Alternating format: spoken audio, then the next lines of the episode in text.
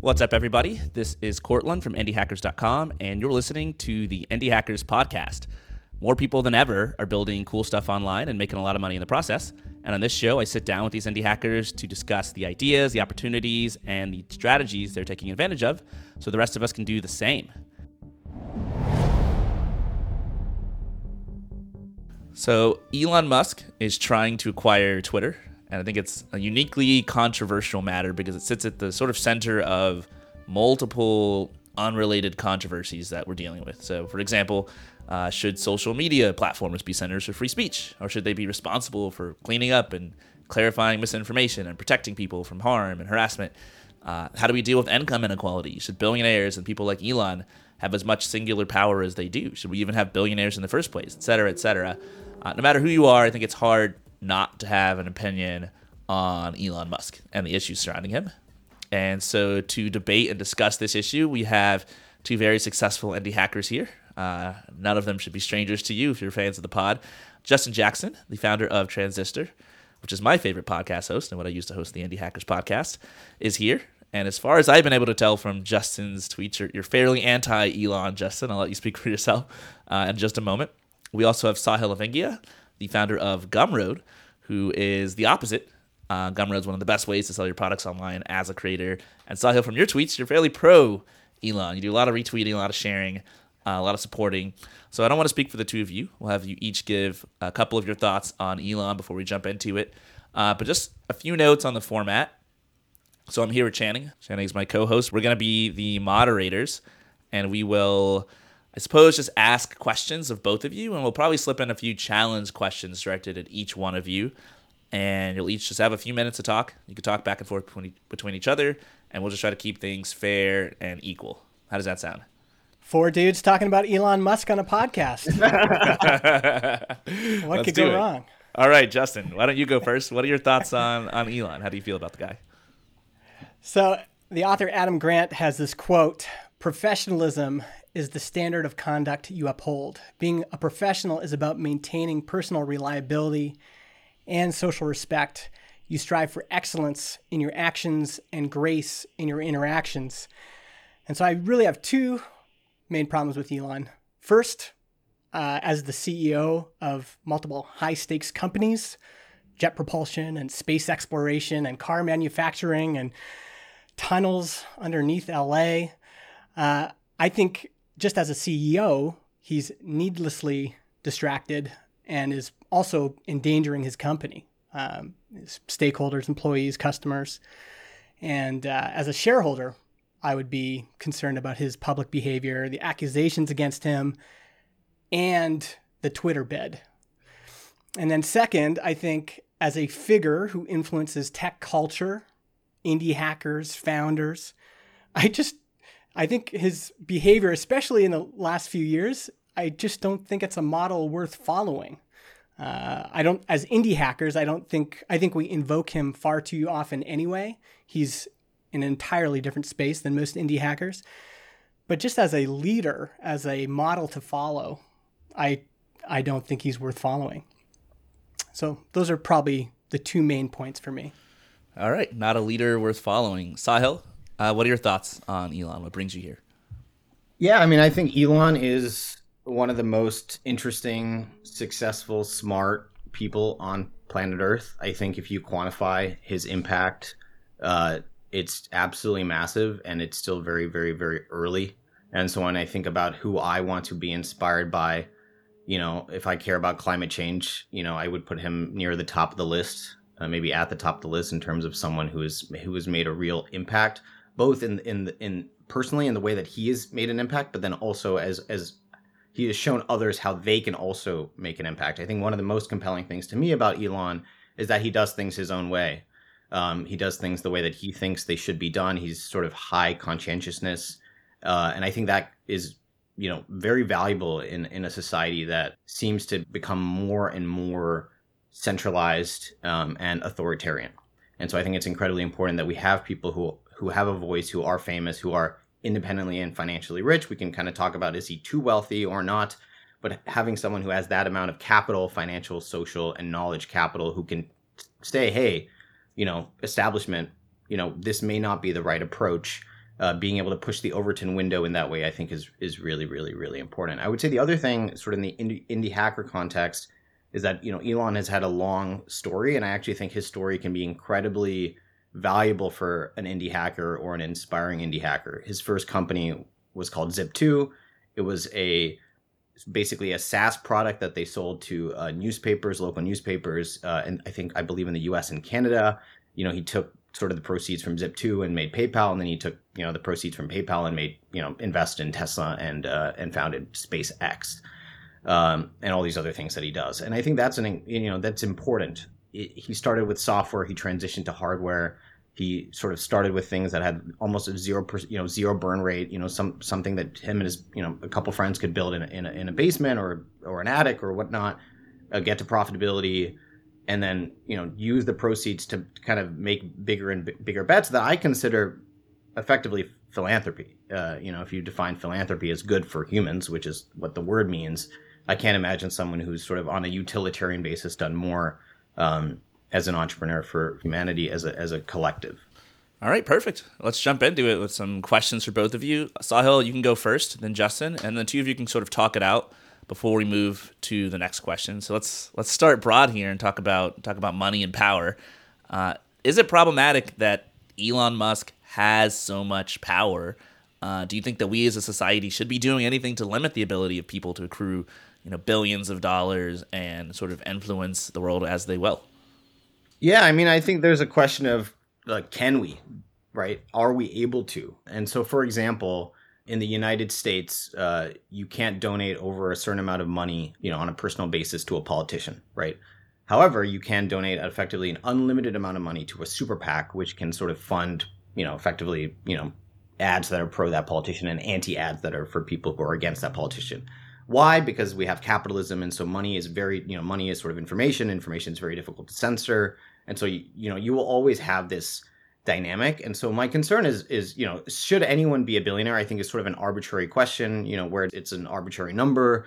Um, it has nine zeros. You know, like it doesn't really mean much, right? But I think the the important question is like, how do you build a system that when people succeed, that success sort of spreads in a way that doesn't centralize power. I think the, the core issue I have with people who say he has too much power is I just don't have a, a good framework for how do you get that power away from him and who do you give it to. I think the big question you always have to ask is, you know, the power is sort of a zero sum game. And so if you're taking power away from him, who are you giving it to, right? If you're taking away power from NASA, you might be giving it to SpaceX or you might be giving it to Russia to sort of send astronauts to space. Who do you who who deserves that that power?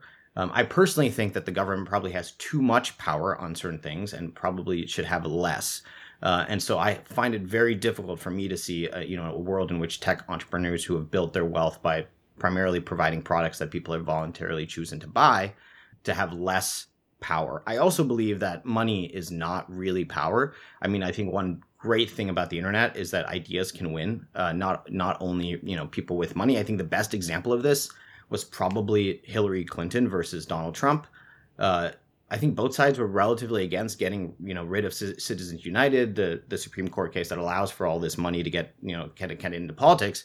But frankly, the result of that election shows me that money has almost no power to impact elections because Hillary and their side spent over $2 billion, something like that, like an insane amount of money, far more than Donald Trump. And I guarantee you that Hillary's team's far more competent, was able to deploy that capital far better than Donald Trump's team was ever able to and it didn't matter, right? Why? Because Twitter, because the internet, uh, and frankly, because of free speech. And so I think one, you, we have to you know define power. Two, we have to define a system for how we sort of take that power away from from that person. Then three, we have to decide who who deserves that. Who, you know, who would be better placed um, to make those decisions.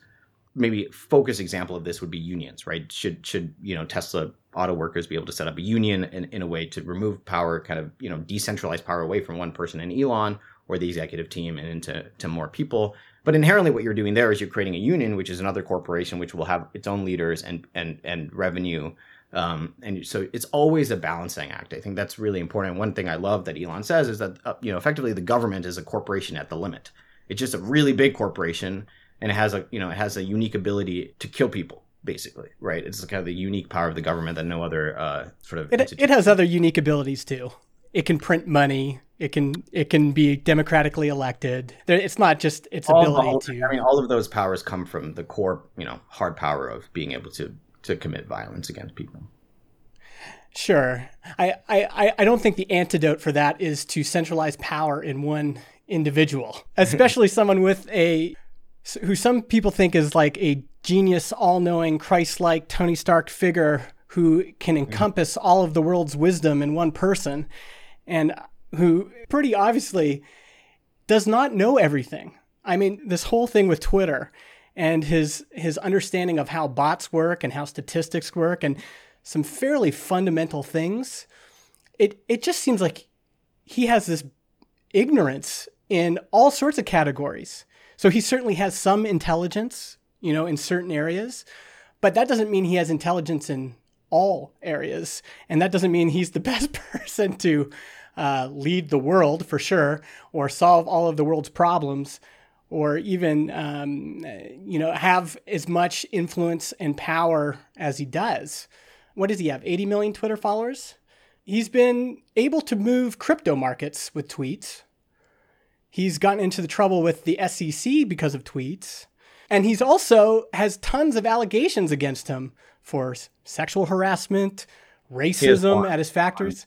One, one, allegation for sexual assault and one allegation for racism, not tons. In, just, in well, in December 2021, six women sued Tesla for rampant sexual harassment. There's been multiple cases. That's not him though. Just one against him. Just to be clear, I'm just trying to. Sure, he's he's the CEO. So if we're if he's going to rule society as as the omnipotent, uh, all-knowing tech savior that we're going to put our our uh, trust in, I, I, don't think he's proven that he can even run Tesla.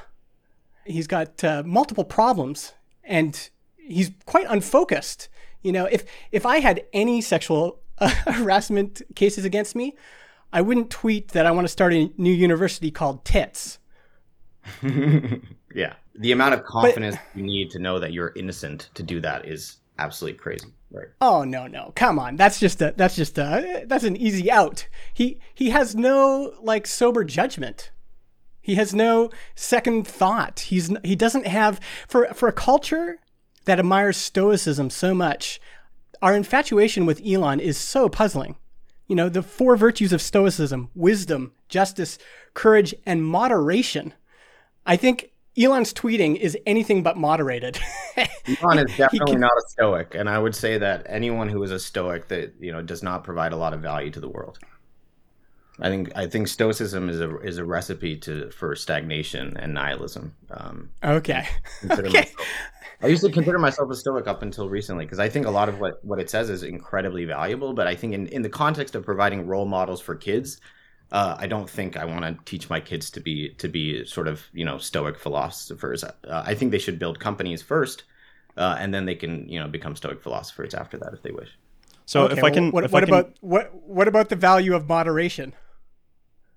Are you okay I with that you one? Know, you know, everything in moderation, right? Including moderation. I think I, I agree that Tesla is probably not perfectly run, but you know, Tesla has hundred thousand employees, and I drive a Tesla. Uh, I don't own any shares in Tesla currently, uh, but I do drive a Tesla and it's phenomenal. So I, th- I think just if I were to, you know, if I were to do a blind taste test, right, and drive every car, and I had to do this, you know, three, three, you know, I guess now a year ago, uh, the Tesla was the best car. If I had to ju- make a judgment call on how well Nissan is run compared to Tesla, my guess is that Tesla is run far better um, in terms of their ability to to ship a car, which is you know as a consumer and customer of Tesla, and if I were a shareholder of Tesla, the primary thing I would be basing that decision off of is the quality of the product.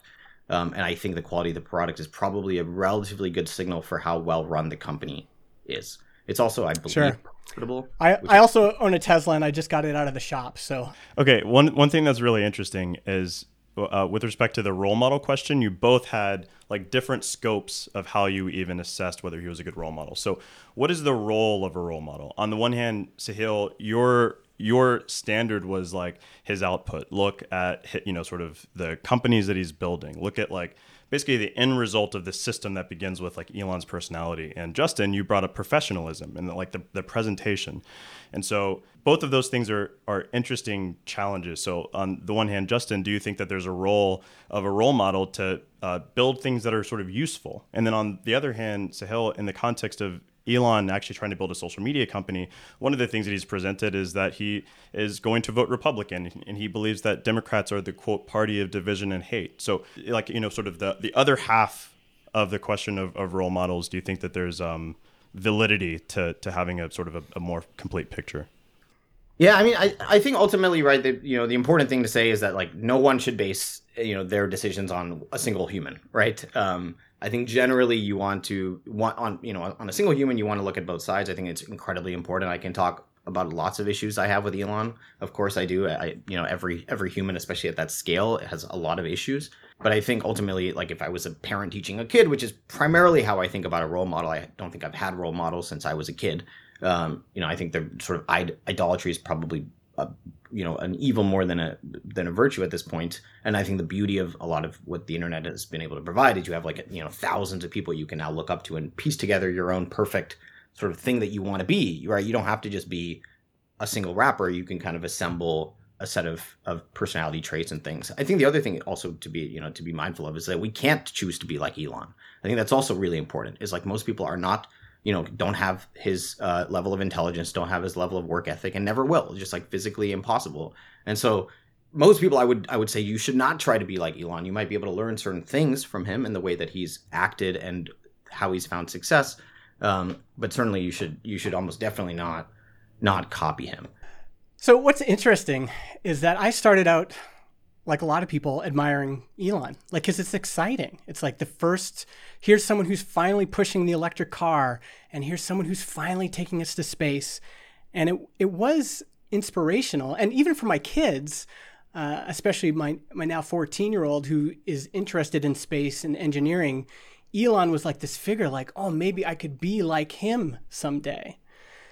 But as a father, it's now pretty hard to have that conversation, even just alone on the public behavior. So if you're like publicly comparing the Canadian prime minister to Hitler or calling a rescuer in Thailand a pedophile or calling the SEC bastards, it's like already just the public behavior and the lack of restraint is hard for me to say to my kids, well, this is a model of who you should be. Like, you want to be a leader like Elon.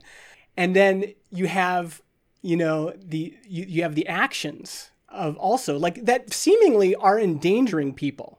Like sweeping the self-driving accidents under the rug instead of taking it seriously. Like this is a serious allegation and you can't just say well you know the, the computers aren't active when these things happen. I, you've you, have you have got to have a different disposition at the very least but what worries me is that it it shows what his underlying values are it doesn't seem like he actually cares about his customers. His attitude seems like he's just incredibly arrogant and self obsessed. Like he cares about what he wants. He wants Twitter, so he's going to buy Twitter.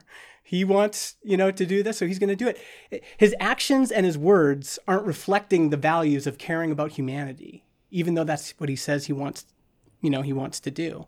I, th- I think Sorry, he cares about humanity on a macro basis. I don't think he cares about any one human on a micro basis, right? And so I think if you sort of think of his ideal future as uh, you know post climate change post you know sustainable energy uh, based on on mars that's self-sustaining that's how he defines a love of humanity and that sort of is so valuable that i think getting into fights with people and doing things on a micro basis you know, in order to let off steam or do whatever he's doing so that he can kind of achieve these end goals, I think it just ends up becoming do the ends justify the means. You know, one role model I did have as a kid was Bill Gates, right? And I think, you know, now you could look at him and say, hey, is this person who he said he was? He was on like Jeffrey Epstein's plane and this and that. He also, you know, is responsible for like literally saving the lives of like something like tens of millions, if not hundreds of millions of children, primarily in Africa, from malaria, polio, etc. Right? Like absolutely amazing achievement. Um, and he might have had sex with a child, right? Uh, and so, how do you weigh that? I think the only way you can weigh that is to have a conversation about the complexity of that, right? And and I don't know what went through Bill Gates' head. I don't know if it happened. I don't know any of these things. But I do think there is a pattern um, that we probably should analyze as a society. Is this ends justify the means? I see this, the Democratic Party. I see this. I'm sure I on the Republican Party, though I'm less connected to that. Um, but there is this idea that it's okay to do things that are unprofessional, that are unacceptable. You know, we talked a little bit about Elon Musk saying he's going to vote Republican because the, the Democrats are sort of the party of hate. I, I mean, truthfully, the reason he's voting Republican is because the Democratic Party is treating him and Tesla terribly right? And the Calif- the state of California is treating him terribly. So he's making a very pragmatic, self sort of rational self-interest decision to vote for the party that might support him, right? I think that that is not a love of humanity sort of thing. I think that is purely a self-interested sort of CEO of, of Tesla sort of thing, right? Um, and I, I, think that's fine to admit. Um, but I do think that you know ultimately, like these people are imperfect. They get to such scale, and they are they are broken humans. I think they every human is broken. No one gets to this state without having an insane amount of trauma, family trauma, daddy issues, who knows what. I hope that everyone kind of sees the tweets as just exhaust, right? Just things that aren't that serious. They're 140 characters or less. Um, I don't think anyone uh, should should sort of form a, a, an image or a vision of somebody, and certainly not treat someone like a role model just based off what they tweet. Uh, and I think that goes for Elon, Bill, Trump, anybody, right? Me, you, like, I'm sure if you judge me purely based on my tweets, like, I'm sure there are people out there that are like, this guy is not great. I would not like him if I met him in person, right? Um, and hopefully, sure. But but there are better models, and these people do have a lot of influence. In some ways, you, you've just shown yeah. that with Bill Gates. Like he he did have a tremendous amount of influence, and when the people we admire do horrible things, that should change the narrative that should be the point where we go we, we hit pause on the admiration and we go maybe we should find better models and certainly not but who is a better human model? like who is that i think i think yvon chouinard founder of patagonia i think ray anderson founder of interface i think on the indie hacker scale natalie and chris from wildbit mm-hmm. uh, michelle and matthias from geocodio marie poulin there's like all sorts of creators and and many of them are smaller. They have less influence and less wealth. And in some ways, I think that's what makes them healthier. And we should be seeking out these kinds of models. Plus, there are tons of engineers in the world doing very good things uh, for space exploration, for uh, solar powered roofs, and for all for battery technology who aren't making fun of people on Twitter who don't have tons of accusations against them, who who are concerned when the their self-driving technology uh, causes a bunch of accidents. These there are better models, and it's a spectrum, obviously. You know, lots of people, lots of comedians admired Bill Cosby for a long time, but when the Bill when the Bill Cosby was shown to be a rapist, uh, that changed the narrative. And for me, Elon's public behavior is already there. You can already see it in the way he's acting publicly. And I think there's something concerning about that. What what role does the media play in all of this? Because there is, in a sense, and maybe this is a challenge question for you, Justin. I understand your point that, you know, we can choose better role models, but like but can we? Can we decide you know this person's values are good they should be on the front page of the New York Times every day. And, and to some degree, there's a physics of attention grabbing where if you don't stand out and you aren't willing to be this sort of larger than life, unique person, you won't necessarily get the platform to influence people. And so you might be a wholesome, upstanding individual. And I'm sure there are many dozens who lead companies, and yet they don't actually end up influencing nearly as many people because they aren't able really to get that platform and to get that attention. So I guess what's what role does the media play and like how do you factor in the fact that like perhaps you have to be a little bit different and a little bit edgy in order to influence lots of people i don't really know but it feels the question worth exploring there is how much amplification and magnification of influence is healthy. Like perhaps the new york times has too much influence and amplification of their message. That's possible. It feels worth exploring and this might not be the answer, but maybe, um, and I don't know if you can put the cat back in the bag, but maybe there's just too many individuals and too many institutions that have an outsized influence in our culture. Because it, it, it's a lot easier to make these to make good choices it feels on a smaller scale. Like a local role model it seems like you you at least have a chance of associating with better people. You know sam harris says like Sam Harris doesn't believe in free will, but he's like, we do have this opportunity to fill our minds with better books, better people, better influences. And if that's true, then the things that influence us do matter. The people on Twitter, the people we idolize, the things we read. And uh, my my thought is maybe, I don't really know, but maybe the scale we are at an an inhumane scale. Like humans have not evolved for this much influence. You know, a single person shouldn't have 80 million followers. And maybe that's where the danger comes in. Does that make us us complicit? I mean, because like we have chosen, even though we're a much smaller scale show, to talk about Elon, to debate Elon, we could be talking about anything. And I mean, it, I suppose we could be amplifying a different how, figure. I mean, I suppose it depends on how meta you want to get. I I think this is is the kind of conversation we want to have because indie hackers, in the grand scale of things, is a small community. And, you know, we on this call are all peers. Even, you know, I don't know uh, who has the most Twitter followers or influence, but the scale of influence is within the relative sphere, right? But the scale of influence and wealth that Elon in particular has, and maybe this is a comment on all billionaires, is just way higher. It's just it's it's much much higher. I do also I'm I'm an optimist in the sense that, uh, and I still believe in old institutions like government and universities and the press, and I think there is an ability for individual voters to make a difference. Like the EU has already implemented privacy legislation that's not perfect, but that big tech companies had to conform with uh, with GDPR. So it's possible for democratically uh, elected governments to change things. And if anybody that if I was Elon, I'd be scared. Actually, it's not going to come from the U.S. It's going to come from the EU. They've already proven they can enact legislation. And by the way, they've got new free speech legislation on the books right now that would have a substantial influence on how Twitter is run. Um, they're the ones that are going to perhaps make uh, a big difference. And if I was Elon, for all sorts of reasons, that's who I would be most scared of is the EU, not necessarily the US politicians.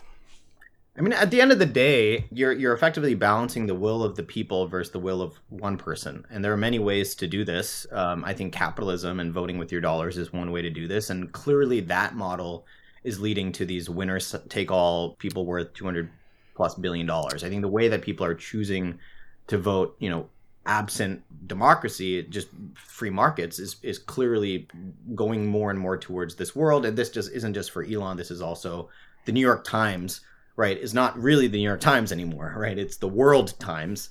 Um, it started mm-hmm. out as a monopoly on a specific sort of place and has kind of grown and become the the winner of this this market in a sense. And you know, maybe the yeah of the Washington Post. Let, uh, let's talk about the free market stuff because that, that that one is funny to me because it wasn't just people voting with their dollars. It was the government giving electric car manufacturers massive subsidies. The California government, I think, has given billions of dollars uh, specifically to Tesla in, in the form of subsidies. And then Elon's other work with, with SpaceX and other things is also has government links. So the government is actually a key part of this. You don't Very- have Tesla. You don't have Tesla without without those subsidies. It's ironic to me that California has given Tesla so many subsidies and he wants and he complains about taxes and he wants to move to Texas. Who paid for the subsidies? It was governments that paid for those, those subsidies. And we've already seen that demand for electric cars goes down when the subsidies go away. The subsidies are an incredible motivator. I got a subsidy here in British Columbia when I bought my Tesla, and I it was a big motivator. It was thousands and thousands of dollars uh, off the purchase price of a car. So it's not free market in the in the sense that you know it's my dollars that are making the difference. It's also who the government is deciding well, to give right. subsidies to. You're you're right, especially in the in the formation of these new technologies, in which you need effectively the governments to effectively front load, to effectively loan the you know the money from taxpayers, and and and the justification is like this will be worth it eventually. Um, you know, the federal loan uh, to Tesla was paid back, you know, early with interest. Um, currently, there the at least the federal EV uh, program in the U.S. is you get seventy five hundred dollars if you uh, tax credit if you buy an electric vehicle. Um, however, this only applies if the electric vehicle manufacturer has sold over uh, under 200,000 cars. And so, actually, the only electric vehicle company that this $7,500 tax credit does not apply to is Tesla. So, actually, in, in today's world, if you if if you took the electric vehicle market, at least in the United States, and removed all subsidies from it completely, it would basically destroy all the competition of Tesla and, and Tesla. It would be massively beneficial for Tesla. Of course, today is a different picture than maybe 10, 15 years ago when when the dynamics were were very different. And you're certainly right. Like Tesla would not exist today without some government help. I think governments. I'm not anti-government. I think governments play in a super, super, super essential role. Um, and I, I, don't think we should get rid of governments, nor, nor, can we. Um, but I do think like I bias towards uh, figuring out how do we make the government a wealth distributor and a sort of facilitator of, hey, you can go build this. Here's some money to go do that, uh, and and not the company that's actually hiring people and doing the work themselves. I think that's a lot of, of, where the danger comes from is because then you allow for decentralization, which allows for lobbying and all of these other things. I am generally against most subsidies, though I do understand that, you know, if you want certain new technologies, wind, solar, you know, things like this to, to happen um, faster than they would otherwise, because um, I do think free markets would eventually make them happen. It would just not be nearly as pretty of a path. I, I do think governments play a super essential role. However, I do think, for example, the SEC saying if you're a public company CEO, you have to tweet like this um, might go a little bit too far. The SEC is also uh, unelected, right? Which is okay. Different. Let's so let's have, go back to the to the Twitter question. And like the one of the questions at the heart of the issue is that Elon's stated goal in this acquisition um, is that he believes that uh, Twitter should be a public platform that's like a sort of a free speech zone, and that we should have sort of minimal interference, minimal sort of you know uh, people at Twitter centering and, and, toggling the weights on what rises and what sinks and who goes away. Um, do you think mm-hmm. that this is a, a good goal, and do you think that Elon is the person that should be in charge of it? Well, free speech as defined by whom? Right. I mean, I think that his claim is that it's, you know, hey, we already have free speech codes and we're just going to be abiding by that. So to take his word for it, that's who, right? Like the say the American well, if you're government. Gonna, so if you're going to take the legal definition, country. Twitter has already been within free speech guidelines as set out by U.S. legislation. Um, I, by the way, Canada free speech legislation different than the U.S. in some notable ways, and also in the EU, and also in Africa, and also everywhere else. So if the, the idea about free speech is that people say it is both a it is both a cultural value and a legal construct, but it's not a universal cultural value. It is highly dependent on what region you're in, and also highly dependent on who you are as an individual. So I guess the question would be: Do we do we want Elon? If he's saying I'm gonna I'm gonna make Twitter a better platform for free speech, what does that mean? If all he's saying is, I'm going to moderate Twitter the way I want it to be moderated, uh, maybe just lose the free speech uh, label. Because what level are we talking about? As defined by whom? As defined by whose cultural values or whose legislation? To me, it just felt like ridiculous rhetoric. It's just a way to pump up his 80 million followers. And it's like, yeah, Elon's to, you know, get him. And then it's like, and what exactly is he to do? So far, he seems completely oblivious as to how to run a social network, what's involved in spam detection, how like these incredibly basic principles uh, work that you even at, at indie hackers have said. Uh, I think you guys were talking to Vince about this. Like, if if you've ever dealt with spam, and we could only judge him by the things he says and does, you know, that's a counterfactual. We can't just imagine what we think he's his ultimate uh, purposes. Uh, we can't. This is the, why that three dimensional chess thing, like oh, he's just playing three dimensional chess. He's going in and out of different vectors, pulling on strings. It's like, well, even if that were true, how would we evaluate that? and the free speech thing is just on its face ridiculous. Yeah, I mean, I think one example of this would be so you know, the United States has codified free speech. There's a lot of you know court precedent um, around what this means. For example, the Amber Heard Johnny Depp case is a good example of defamation not being bound by free speech principles, right? Um, so that I think that's great because it educates people broadly on like free speech is not sort of an absolute sort of thing. There are, there's a lot of nuance here. I think what Elon is is saying, um, and I think the Peter Thiel quote where he, he talks about Donald Trump and he says you shouldn't take him literally, but you should take him seriously.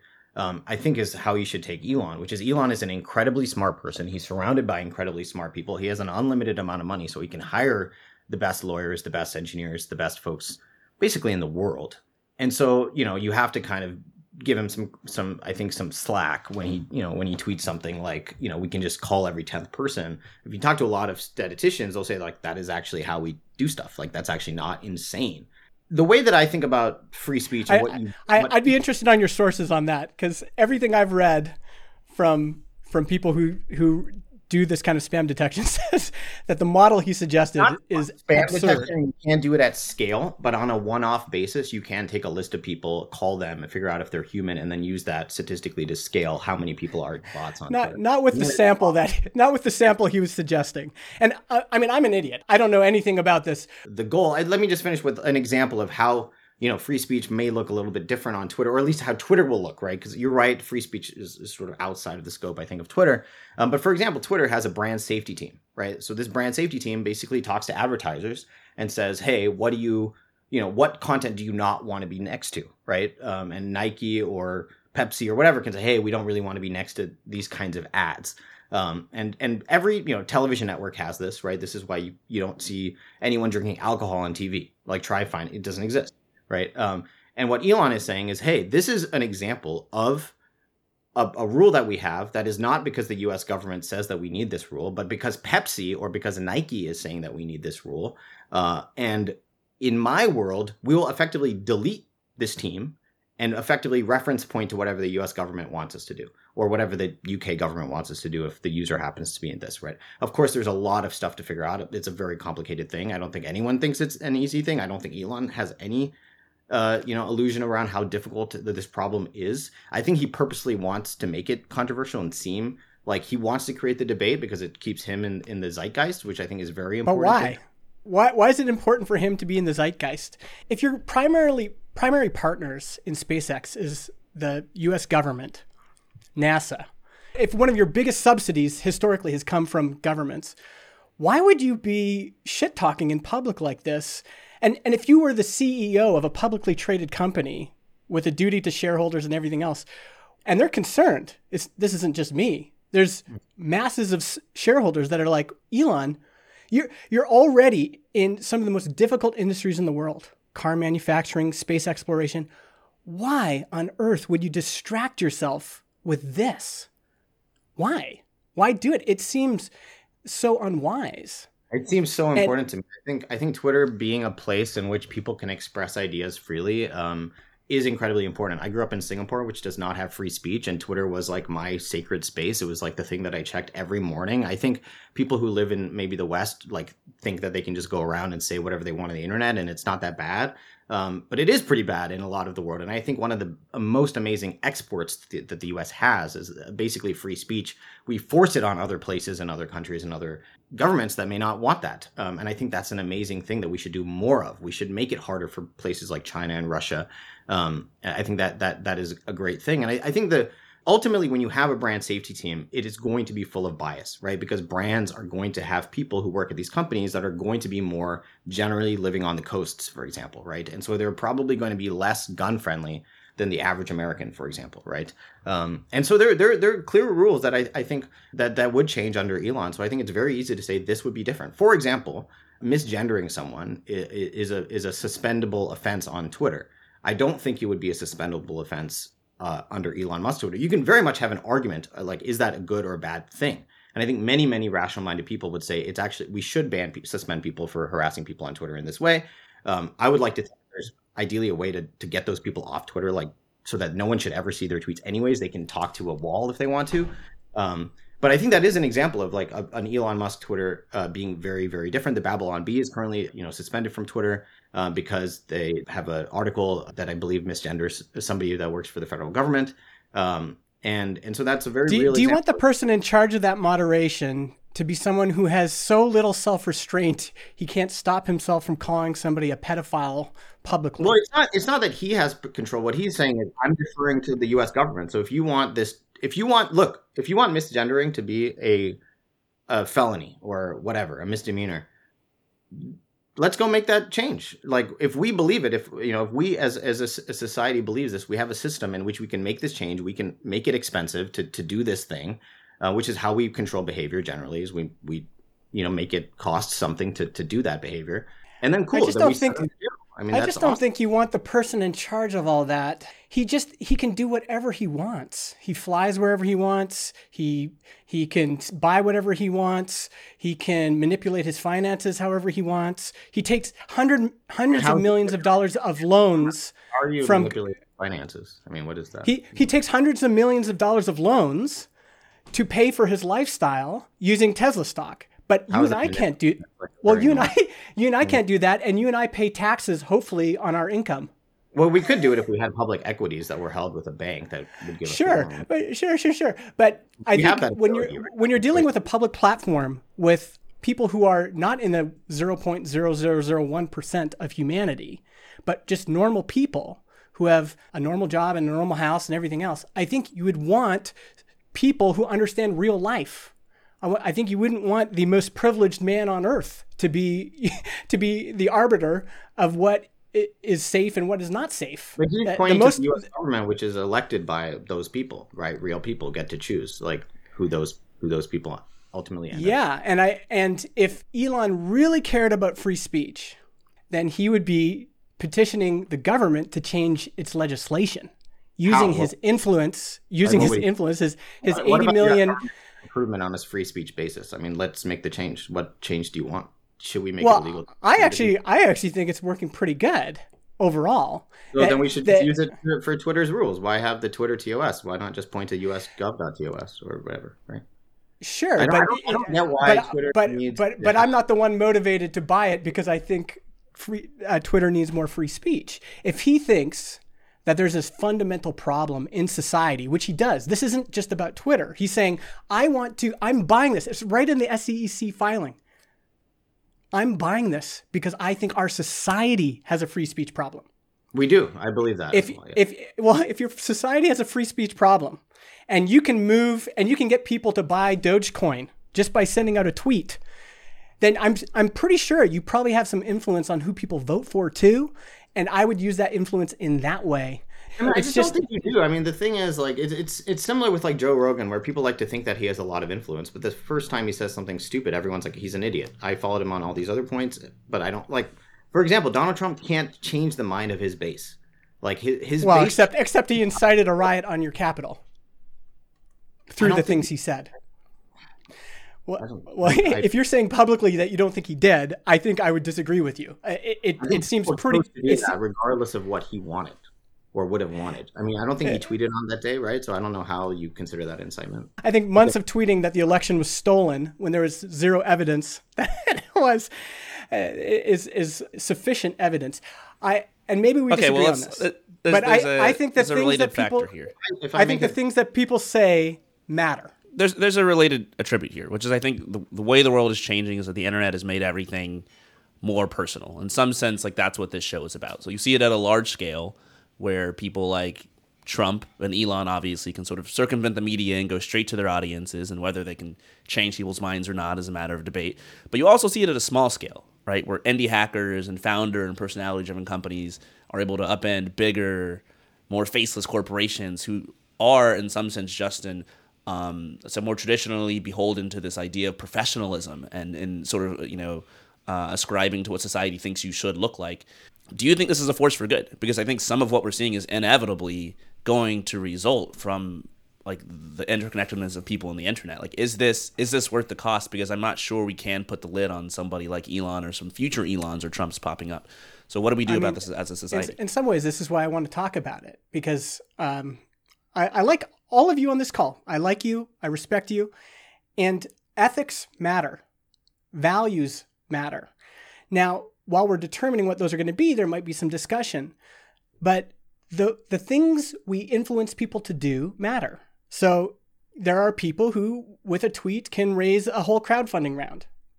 That is influence, and we should take that influence seriously. Uh, there are people with a single tweet who can get people to buy a coin that may be an outsized risk for their audience.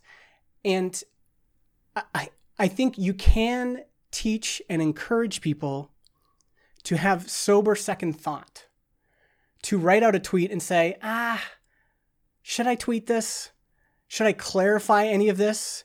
When I'm telling people to buy this coin or do this thing, should should I put any disclaimers on that? Should I should I sharpen this in any way? And what I'm seeing from Elon is none of that filter. And I think that's disturbing because we know that he does have influence. And in the same way that each of us, we do have influence as well. That, that's marketing. Marketing is influencing people to buy your product. That responsibility we need to take seriously, which is why I think better models would be Yvon Chouinard and Ray Anderson from Interface, who took their responsibility as CEO and said, My influence matters. And I mean, Ray Anderson made carpets. And he's saying, in my carpet manufacturing, my influence with suppliers, with customers, etc., matters. And I'm going to take it seriously. I think we need more of that in the tech culture less bravado, more second, sober second thought, and more sensitivity, honestly. I, I think a lot of people like Elon because he just says what he, you know, he's like this loose cannon. But I, I don't think that's what we necessarily want to model. Part of this is, you know, I, I've seen how influencers in tech, leaders and idols that I had influenced me. You know, when I was reading 37 Signals all day, a lot of my blog posts and tweets started to sound like 37 Signals. And uh, some of this is also my experience with kind of cult like religion and how it influenced me to behave and think. And I think I just have this visceral reaction when a figure like Elon comes around because it just feels like I've seen this before and it feels um, there's something about that kind of influence that's not right. Yeah, I no, I think those are really good points, and I think anytime that you believe something or you know do something, it's important to say, well, why do I believe this? You know, why did I say it? Why did I start this company? You know, where where mm-hmm. are the coming from? Because they're coming if they're not coming from Elon, they're coming from your parents, they're coming from your teachers, they're coming from the government, they're coming from the media that you consume, they're coming from creators that you follow. This is happening to us all the yeah. time. We're constantly getting signals. So I think the first thing is, yeah, we should constantly be doing this. And anytime someone is is saying something to you, you have to understand that they are benefiting from that, right? Uh, Elon, anytime he tweets, is benefiting from that. He may, you know, you may say that's fine and good because that means Tesla has a higher chance of success, et cetera, et cetera, et cetera. Um, but I do think that's true. Elon is true for the opposite, right? Whoever would be on the other side. Um, like I could say that, you know, it, it's impossible to sell, sell, carpets unless you virtue signal about all this other crap that you do for your, your employees. Otherwise, no one's going to give a shit. I don't believe that, but I'm saying that I think you can kind of make a claim like that. Elon might say, "Hey, we actually don't need to do any of that, so I can actually be who I am, which is how we all are, which are all we're all assholes. Um, it's just I can now be this because I don't. I'm, I'm I do not know if that's true though. I don't think I don't, everybody's I, an asshole. I don't think it's true. I'm just sort of I'm just positing that like there are ways. Well, to, to somebody.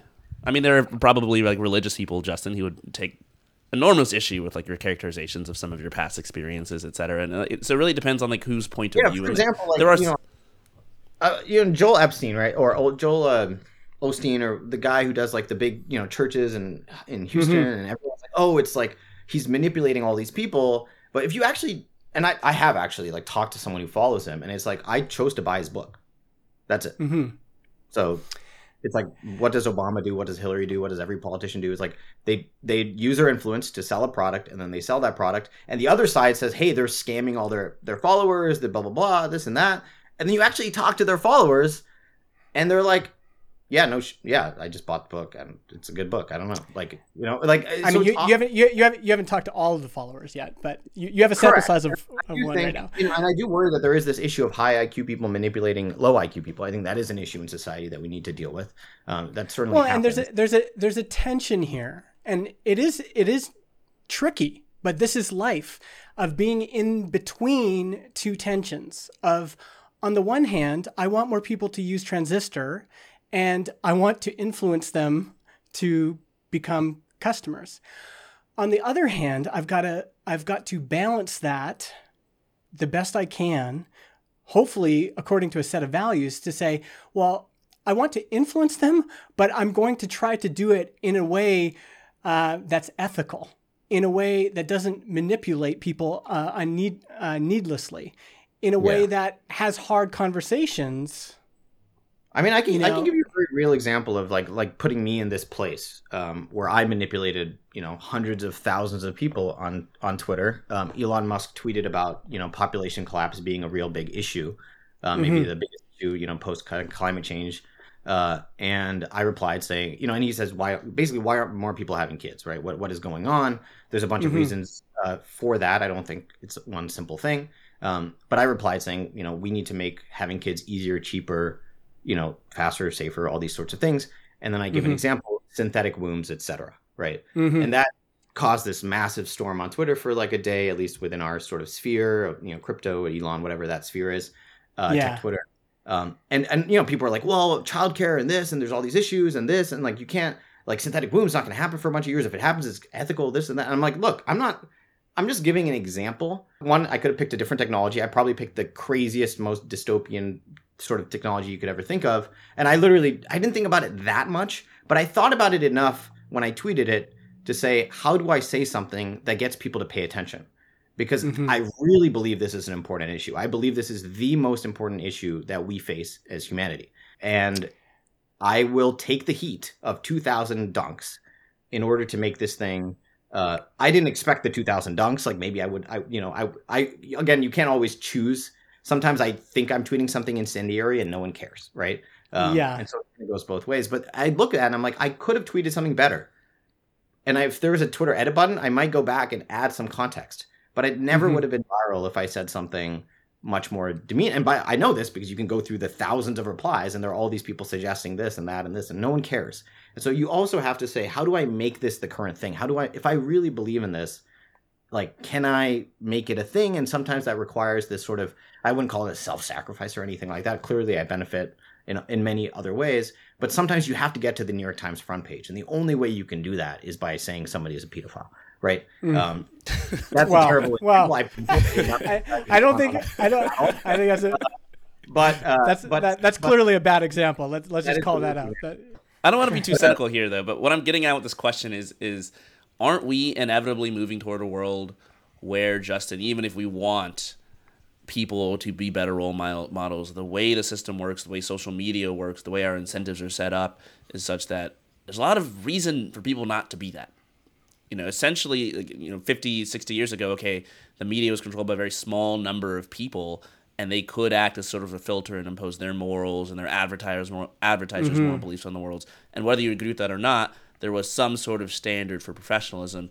Whereas today, it's a little bit more like mob rule, and if the people find somebody entertaining, whether or not they ascribe to a system of values means less. How do we deal with that? I mean, it's one thing to wish well, and Sahil, I'm curious about your opinion too. It's one thing to wish well for the world and wish for people to set good examples, but like, if the ecology of the internet doesn't necessarily allow for that, what do we do?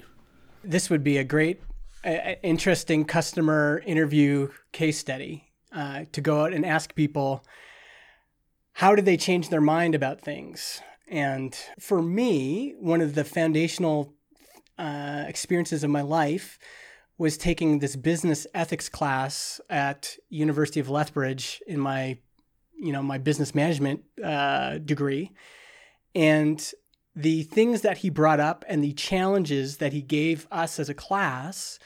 Uh, he didn't tell us how to think. Uh, sorry, he didn't tell us what to think, but he he said, "Here's how you should engage with these types of issues." And I think part of the reason we're seeing this right now is because we do actually need human beings at this scale. We do need strong institutions. And so at one point in my life, I was like, ah, college is a waste of time. I don't know if my kids should go.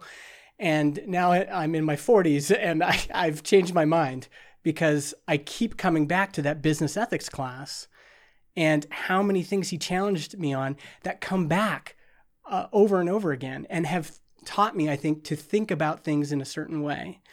So I think institutions is one of them. The the benefit of the indie kind of movement is that what I'm hoping is that wealth and influence and everything else becomes more distributed. That it's not just a few white guys with billions of dollars, but that it's, you know, many, many millions of people who are making a good living and now have time. the reason I'm even here is because I've made enough money that I can afford to be here. I got the time to engage with these issues and to think about them and to read all of the newspapers and to read the blog posts and to listen and you know that privilege distributed amongst more people can lead to some better outcomes so the more people who have that freedom and that flexibility and that margin in their life has the potential to change the culture. But I don't think we're going to do it if we continue to erode institutions. I don't think we're going to get it through anarchy. Yeah, I mean, one idea I would add is is just a level of transparency, and so when people do things or when power does get centralized, that you can at least see it and have a conversation about it. Uh, for example, one one issue I have is that I don't think uh, people in Congress should should be able to trade stocks. Like I think that's kind of weird. Um, if you look at the returns, like it's not statistically possible uh, that they are not, they're not corrupted. It's just they are, but, you can't really solve the problem in, in a very simple way because you can make it illegal for them to trade stocks. But then, by the way, all of their friends and family do it, right? So you're not really solving the problem. Again, this is why I think it's so hard sometimes to to really solve it.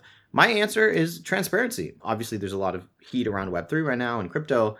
But I do think one thing we can take from from from crypto is figure out how do we put more of this stuff on chain, right? We ask this of people when they run for president. Ideally, they you know they kind of publish their tax returns. I know Trump didn't, uh, Biden did, but generally, I'm a fan of putting that stuff in a place where people can see it. This is why I'm also a fan of of Elon's you know sort of supposed attempt to potentially open source Twitter as a code base. I wanted to do this for Gumroad. Um, and certainly we can say, hey, anytime there's an action taken by a human on any moderation or whatever, you can at least have an audit trail that's viewable. Pinterest, for example, publishes a report every year. Uh, GitHub does the same thing. There's ways to kind of do more and more of this. But I think when you can't agree, right, when you can't say, oh, we need more or less power or more or less centralization, I hope that at least one agreement is like, well, in any case, there should be transparency. So we can at least know. For example, like, we don't know, like, what household wealth looks like in America. We like to guess right? We like to say 40% of people can't make their next check or, you know, rent or whatever. We have no clue. Like we're all just kind of guessing, calling people, like putting together, you know, statistical samples because there is no SQL query you can run for this stuff. Um, my guess is one day there may be, and that will make it easier to have some of these conversations, right? Even the fact that you know Elon is worth X, but you know that's all Tesla stock, and he can't really take it out of the system. It's all like how many people put money into Tesla, right? For example, 37 Signals has that article where they raised a dollar at a hundred, you know, billion dollar valuation or something like that, right? They're, they're all of these sorts of questions that I think we just don't have enough insight and we don't have that data. I do agree with you, uh, Courtland, that this is inevitable. Like, you know, if Elon gets out of the Twitter deal, Twitter stock price is going to crash. And there are many, many, many humans on planet Earth that can afford to buy Twitter, right? He is not the only one. Uh, certainly he's currently the only one that, that, was interested at that price, but who knows? And so I think it's kind of an inevitability um, that something happens to Twitter.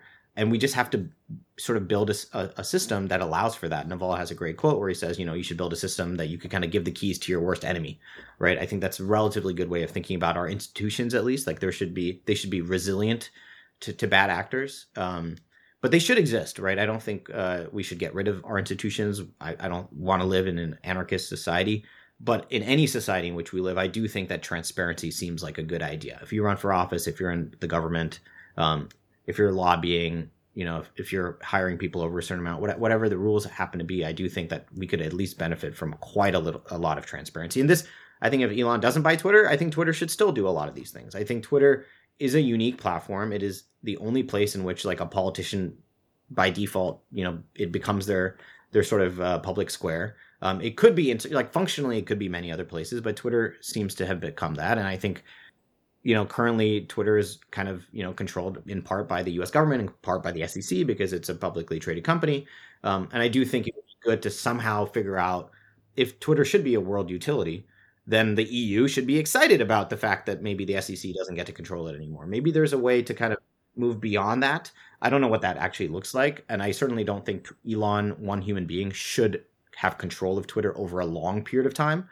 But if that, you know, if he ends up becoming the choke point, the bottleneck that it needs to be uh, for for it to blossom, just like Tolkien was, you know, the bottleneck for fantasy to, to blossom, um, and that's just what it takes. I, I, would like to think that that's an acceptable sort of risk, and and hopefully the process is incredibly transparent, and there are going to be hundreds, if not thousands, of people who work at Twitter that will whistleblow um, and should if they think uh, anything is going wrong, just like Coinbase had an incident earlier this week. And I think that's another nice thing is that a lot of these people can go to the New York Times and can go leak these stories. And so there are sort of other balancing forces here, I think, that we, we don't mm-hmm.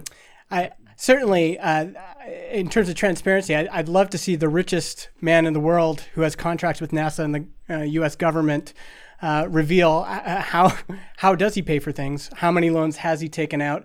How much Agreed. crypto does he hold? Uh, how much crypto has he sold? Uh, what is the relationship between him tweeting and his buying and selling activity on crypto?